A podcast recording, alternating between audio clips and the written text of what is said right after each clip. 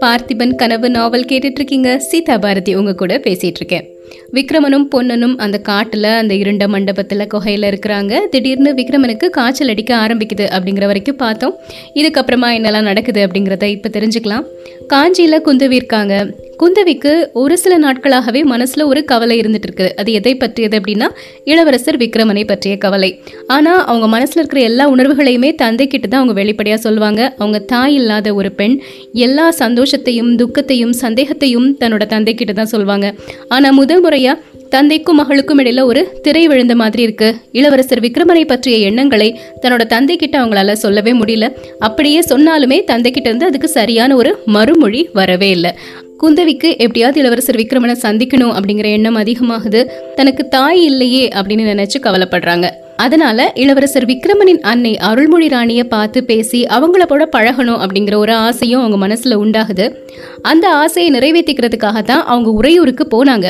ஆனா குந்தவி உறையூருக்கு போன அதே நாள்ல பரஞ்சோதி அடிகளோட சேர்ந்து அருள்மொழி ராணி ஸ்தல யாத்திரைக்காக கிளம்பி போயிட்டாங்க. அதனால உறையூர்ல போய் வசந்த மண்டபத்துல அருள்மொழி ராணி கூட இருக்கலாம் அப்படிங்கிற ஆசையும் குந்தவிக்கு நிறைவேறவே இல்லை. ஆனா அருள்மொழி ராணியோட பழகணும் அப்படிங்கிற ஆசை ஒரு சில நாளைக்கு முன்னாடி கொஞ்சம் நிறைவேறுச்சு. அதுக்கு காரணம் அருள்மொழி ராணி அந்த ஸ்தல யாத்திரை போயிட்டே இருக்கும் பொழுது மாமல்லபுரத்துக்கு ஒரு சில தினங்கள் வந்திருக்கிறாங்க. அப்போ குந்தவியோட சேர்ந்து தங்கியிருக்காங்க.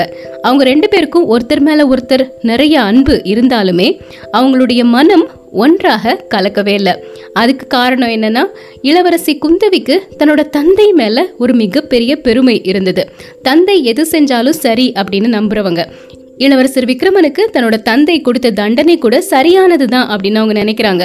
இவ்வளோ பெரிய ராஜாவுக்கு ஒரு இளவரசர் கப்பம் கட்டிட்டு இருக்க வேண்டியது தானே? அப்படி மட்டும் அவர் கட்டியிருந்தாருன்னா சோழ நாட்டுக்கு இப்போ ராஜாவாகி இருப்பாரு. இவ்வளோ கஷ்டம் படணும் அப்படின்னு அவசியமே இல்லையே அப்படிங்கிற எண்ணம் தான் குந்தவி மனசில் இருக்குது. ஆனால் அருள்மொழி ராணியை பொறுத்த வரைக்கும் தன்னோட ஒரே மகனாகிய விக்ரமனுக்கு இப்படி ஒரு தண்டனையை கொடுத்து அனுப்புனவர் நரசிம்மவர்ம சக்கரவர்த்தி தான்.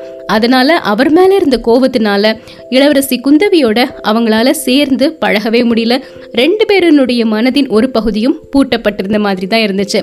அப்புறம் ஒரு நாள் திடீர்னு சிவனடி சிவனடியார் அருள்மொழி ராணியை பார்க்கறதுக்காக வர்றாங்க. அவர் போனதுக்கு அப்புறமா இந்த சிவனடியார் யாரு அப்படின்னு கேட்குறாங்க அருள்மொழி ராணி கிட்ட குந்தவி. அதுக்கு அருள்மொழி ராணி சொல்கிறாங்க யாரு எங்கேருந்து வர்றாரு எதுவுமே தெரியாது. ஆனால் என்னுடைய கணவர் இறந்ததுக்கு அப்புறமா அந்த நாள்லேருந்து எங்களுக்கு ஒரு குல தெய்வமாக இருந்துட்டு இருக்கிறது இந்த சிவனடியார் தான் அப்படிங்கிற ஒரு பதிலை அருள்மொழி ராணி சொல்கிறாங்க ஆனால் குந்தவிக்கு சிவனடியார் மேலே ஒரு கோபம் இருந்தது. சிவனடியார் தான் விக்ரமன் மனசில் தேவையில்லாத எண்ணங்கள் எல்லாம் தூண்டிவிட்டு அவரை தன்னுடைய தந்தைக்கு எதிராக செயல்பட வச்சு இப்போ இது தண்டனையை வாங்கி கொடுத்துருக்கிறாரு அப்படின்னு நினைக்கிறாங்க. அதனால சிவனடியார் மேலே பயங்கரமான கோபம் இருந்த காரணத்தினால இவர் குல தெய்வமா? குல சனியன் அப்படின்னு நினைக்கிறாங்க. அது மட்டும் இல்லாமல் மாரப்ப பூபதி கிட்ட சொல்லி எப்படியாவது சிவனடியார கையும் களவுமா பிடிச்சிட்டு ஏன் முன்னாடி கொண்டு வந்து நிறுத்தணும் அப்படின்னு சொல்றாங்க. இதெல்லாம் அப்படி நடந்துட்டு இருக்கும்போது குந்தவியும் அவங்க அண்ணன் மகேந்திரனும் உறையூருக்கு போய் கொஞ்ச நாள் அந்த வசந்த மாளிகையில இருக்கணும் அப்படின்னு முடிவு செய்கிறாங்க அவங்க ஆசையை தந்தை கிட்ட தெரிவிக்கிறாங்க. தந்தை நரசிம்மவர்ம சக்கரவர்த்தியும் அதுக்கு சரி அப்படின்னு சம்மதம் கொடுக்குறாரு. பல்லக்கு பரிவாரங்களோட குந்தவியும் மகேந்திரனும் உரையூரை நோக்கி தங்களுடைய பயணத்தை ஆரம்பிக்கிறாங்க. அப்படியே அவங்க பயணம் செஞ்சு போயிட்டே இருக்கும் பொழுது குந்தவி மனசுல முழுக்க விக்ரமனின் எண்ணம் தான் வந்துட்டே இருக்குது. ஒரு சில நாட்களுக்கு முன்னாடி பார்த்த அந்த ரத்தின வியாபாரி யாரு? அவர் உண்மையிலே இளவரசர் விக்ரமன் தானா? இப்படிப்பட்ட நிறைய எண்ணங்கள் அவங்க மனசுல திரும்ப திரும்ப வந்துட்டே இருக்குது. தன்னோட அண்ணன் மகேந்திரன் பேசின பேச்சு எல்லாத்துக்குமே அவங்க ஊன் ஊன் கேட்டுட்டே வராங்களே தவிர முழுசாக அந்த பேச்சு எதுலேயுமே அவங்களால கலந்துக்க முடியல. இப்படி அவங்க உறையூரை நோக்கி போயிட்டே இருக்கும் பொழுது திடீர்னு அவங்களுக்கு எதிர் செய்யல ஒரு குதிரை வருது. அந்த குதிரையை பார்த்த உடனே குந்தவை பயங்கரமாக அதிர்ச்சி ஆகிடுறாங்க. காரணம் என்னன்னா அந்த குதிரை தன்னுடைய தந்தை பயன்படுத்திய ஒரு குதிரை. சேணம் பூட்டப்பட்டு நல்ல ஒரு உயர் ஜாதி குதிரை மாதிரி இருக்கு. இது தன்னோட தந்தையின் குதிரை தான் அப்படின்னு குந்தவிக்கு நல்லா தெரியுது. அதனால அந்த குதிரையை பார்த்த உடனே அண்ணா அங்க பாரு குதிரை வருது அப்படின்னு சொல்றாங்க. மகேந்திரனுக்கு அதுல இருக்கக்கூடிய முக்கியமான விஷயம் எதுவுமே புரியல. அதனால குதிரைதான குந்தவி ஏதோ சிங்கத்தையோ புலியையோ பார்த்த மாதிரி பதற அப்படிங்கிறாரு. சிங்கம் புலிய பார்த்தா கூட நான் பயப்பட மாட்டேன் அண்ணா. ஏன்னா கூட நீ இருக்கிற. ஆனா அந்த குதிரை என்னன்னு தெரியுமா? நம்ம அப்பாவோட குதிரை. இதே மாதிரி ரெண்டு குதிரைகள் அப்பா கிட்ட இருக்கு. ஒரு குதிரையினுடைய பெயரு புஷ்பகம். இன்னொரு குதிரையோட பேரு பாரிஜாதம். எப்படி அப்பாவோட குதிரை இங்கிருந்து வருது? ஒருவேளை அப்பா நமக்கு முன்னாடி அங்க போயிருப்பாரா? அதுக்கும் வாய்ப்பே இல்லையே. இப்பதானே நம்ம காஞ்சியிலிருந்து அப்பா கிட்ட விடை பெற்று இங்க வந்திருக்கிறோம். அப்போ எப்படி இந்த குதிரை மட்டும் தனியா வர முடியும்? அப்படின்னு கேக்குறாங்க. மகேந்திரனுக்கும் எப்படி இந்த குதிரை இங்க வந்தது அப்படிங்கிறது புரியல. அதுக்கப்புறம் குந்தவிக்கு ஞாபகம் வருது தன்னோட தந்தை ரத்தின வியாபாரிய அந்த குதிரை மேல ஏற்றி அனுப்பிவிட்டதா சொன்னாரு அப்படிங்கிற விஷயம். ரத்தின வியாபாரிய தானே இந்த குதிரை மேல ஏற்றி அனுப்பிவிட்டாரு அப்ப ரத்தின வியாபாரி எங்க? குதிரை மட்டும் எப்படி தனியா வருது? அவருக்கு என்ன ஆச்சு அப்படின்னு பதட்டத்தோட கேட்குறாங்க பக்கத்துல இருந்து மகேந்திரன் சொல்றாரு பல்லவ சக்கரவர்த்தியை ஏற்றிய குதிரை ஒரு சாதாரண வியாபாரியை ஏற்றிட்டு போகுமா? எங்கேயாவது கீழே தள்ளி விட்டுருக்கும். அதை பத்தி ஏன் கவலைப்படுற? அப்படின்னு. ஆனா குந்தவியால அதை அவ்வளோ எளிதா எடுத்துக்கொள்ளவே முடியல. அந்த ரத்தின வியாபாரிக்கு என்ன ஆச்சு? ஒருவேளை அந்த குதிரை கீழே தள்ளி விட்டுருச்சா? இல்லைன்னா அவருக்கு ஏதாவது ஒரு விபத்து நேர்ந்திருக்குமா?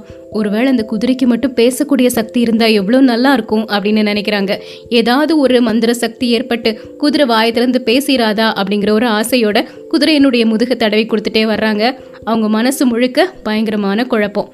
இப்படி அவங்க போயிட்டே இருக்கும் பொழுது அவங்க போற அந்த பாதையில ஒரு மாற்றம் ஏற்படுது. திடீர்னு ஒரு குளிர்ந்த காற்று வீசுது. நிறைய இடங்கள்ல நீர் தேங்கி இருக்கிற மாதிரி இருக்கு. இலைகள் எல்லாம் ரொம்ப பச்சை பசேல்னு இருக்கு. ஒரு சில தினங்களுக்கு முன்னாடி பயங்கரமான மழை அங்க பெஞ்சிருக்கு அப்படிங்கறது அதெல்லாம் பார்க்கும் பொழுது தெரியுது.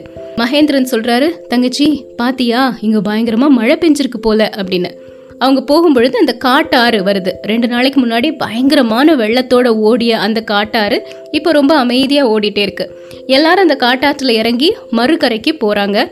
ஆனால் அந்த குதிரை புஷ்பகம் மட்டும் காட்டார பார்த்த உடனேயே வேகமாக பின்னாடி திரும்பி ஓட ஆரம்பிச்சிருது. எல்லாருமே ஏன் அந்த குதிரை இப்படி ஓடுது அப்படின்னு நினைக்கிறாங்க. கூட வந்தவங்கெல்லாம் அந்த குதிரையை பிடிக்கிறதுக்காக முயற்சி செய்றாங்க. ஆனாலும் முடியவே இல்லை. பயங்கர வேகமாக அந்த குதிரை ஓடி போயிருச்சு. குந்தவிக்கு புரியுது. எதுக்காக நம்ம தந்தை இந்த குதிரைக்கு புஷ்பகம்னு பேர் வச்சிருக்கிறாரு அப்படின்னு. அவங்க அப்படியே அந்த காட்டாற்று வெள்ளத்தை கடந்து போய் அந்த கரையில் உட்காந்து சாப்பிட ஆரம்பிக்கிறாங்க. ராஜ பரிவாரங்கள் எல்லாருக்குமே விதவிதமான உணவு பரிமாறப்படுது. மகேந்திரன் எல்லாத்தையுமே ரொம்ப ருசிச்சு சாப்பிட்றாரு. ஆனா குந்தவியால சாப்பிடவே முடியல. மனம் முழுக்க அந்த ரத்தின வியாபாரிக்கு என்ன ஆச்சு அப்படிங்கிற ஒரே ஒரு கேள்வி மட்டும்தான் எழுந்துட்டே இருக்குது. அவங்களால ஒரு விதம் யூகிக்கவும் முடியுது. என்ன ஆகியிருக்கும் அப்படின்னு. இந்த காட்டாறுல கண்டிப்பா மழை பெய்யும் பொழுது பயங்கரமா வெள்ளம் வந்திருக்கும். அப்ப இதனுடைய ஆழம் என்னங்கிறது தெரியாம அவன் இந்த ஆற்றுல இறங்கியிருப்பான். அப்போ இந்த ஆற்று வெள்ளத்துல அவன் இறந்து போயிருப்பான். ஒருவேளை அவனுடைய உயிரில்லாத உடல் இங்க எங்கேயாவது கிடைக்குமா அப்படின்லாம் தேடுறாங்க. மனம் முழுக்க ஒரு பதட்டம் ஒரு படபடப்பு இருந்துட்டே இருக்குது. சாப்பிட்டு முடிச்சுட்டு எல்லாருமே கிளம்பி போக ஆரம்பிக்கிறாங்க. குந்தவியால எதுலேயுமே கவனம் செலுத்தவே முடியல. சொல்லுவாங்க இல்லையா இறந்து போனவங்களுடைய ஆவி அவங்க இறந்து போன இடத்துலயே சுத்தி சுத்தி வந்துட்டே இருக்கும்னு. அதே மாதிரி அந்த ரத்தின வியாபாரியினுடைய ஆவி இந்த இடத்துல சுத்தி வருமா? ராத்திரி ஆனா அது பயங்கரமான குரல் எதையாவது எழுப்புமா? அப்படின்லாம் யோசிக்கிறாங்க. இப்படி அவங்க யோசிக்கும்போது திடீர்னு ஒரு குரல் கேக்குது. ஒரு தீன குரல். அம்மா அம்மா அப்படின்னு கேட்குது இது என்ன குரல்? உண்மையிலே அந்த ரத்தின வியாபாரியின் குரலா? என்னுடைய பிரம்மையா? அப்படின்னு நினைக்கிறாங்க. அவங்க பல்லக்கு இன்னும் கொஞ்சம் தூரம் போக போக அது அவங்களுடைய பிரம்மை இல்லை உண்மையான ஒரு குரல் தான் அதுவும் மனித குரல் தான் அப்படின்னு தெரியுது. அந்த குரல் வந்த திசையை நோக்கி மகேந்திரனும் குந்தவியும் போகிறாங்க அது எந்த இடம் அப்படின்னா நாம் பார்த்த அந்த இருண்ட மண்டபம் தான் உள்ள விக்ரமன் இருக்கிறாரு. அவருக்கு பயங்கரமான காய்ச்சல் அடிக்குது. அவரால் எந்திரிக்கவே முடியல. பாதி சுயநினைவோட அம்மா அம்மா அப்படிங்கிற ஒரு தீன குரலை எழுப்பிட்டு இருக்கிறாரு விக்ரமனுக்கு காய்ச்சல் வந்ததுக்கு அப்புறமா என்ன ஆச்சு? அவர் அங்கே எப்படி தனியாக இருக்கிறாரு அப்படிங்கிறதையும் நாம் தெரிஞ்சுக்கணும். விக்ரமனும் பொன்னனும் காலையில் அந்த குகையை விட்டு கிளம்பி வெளியே வரும்பொழுது தான் திடீர்னு ஒரு காய்ச்சல் அடிக்கிற மாதிரி இருக்கே அப்படிங்கிறத உணர்றாரு விக்ரமன். அவரால் ஒரு அடி கூட எடுத்து வைக்க முடியல. தலையெல்லாம் பயங்கரமாக வலிக்குது. அப்படியே படுத்துடுறாரு. அவருடைய ஜுரம் வந்து ரொம்ப அளவுக்கு அதிகமாக இருக்குது அவரை இந்த நிலைமையில கூட்டிகிட்டு போகவே முடியாது அப்படிங்கிறது பொன்னனுக்கு தெரிஞ்சு போயிடுச்சு இதுக்கு வேற வழியே கிடையாது. ஒரே ஒரு வழி தான் இருக்குது பக்கத்தில் போய் யாராவது ஒரு வைத்தியரை கூட்டிகிட்டு வரணும். ஆனால் அவர் போய் அந்த வைத்தியரை கூட்டிகிட்டு வர்ற வரைக்கும் குகைக்குள்ள விக்ரமன் தனியாக தான் இருக்கணும். அதனால் என்ன ஆனாலும் சரி கண்டிப்பாக நல்லதே நடக்கும் அப்படிங்கிற ஒரு நம்பிக்கையோட விக்ரமனை அந்த குகையில் அந்த காய்ச்சலோட தனியாக படுக்க வச்சுட்டு பக்கத்தில் ஒரு ஊரில் போய் மருத்துவரை கூட்டிகிட்டு வர்றதுக்காக பொன்னன் போயிருக்கிறாரு. அவர் அப்படி போயிருக்கிற சமயத்தில் தான் பல்லக்கு பரிவாரங்களோட குந்தவி வந்து விக்ரமனை அந்த குகைக்குள்ளே பார்க்குறாங்க காய்ச்சல்ல விக்ரமன் படுத்திருக்கத பார்த்த உடனே அவங்க மனதில் ஏற்பட்ட உணர்வுகளை வார்த்தைகளால் விவரிக்கவே முடியல. நல்ல வேளை அவருக்கு எதுவும் ஆகலை. ஏதாவது விபரீதமாக நடந்திருக்குமோ அப்படிங்கிற பயத்தோடே வந்தேன்.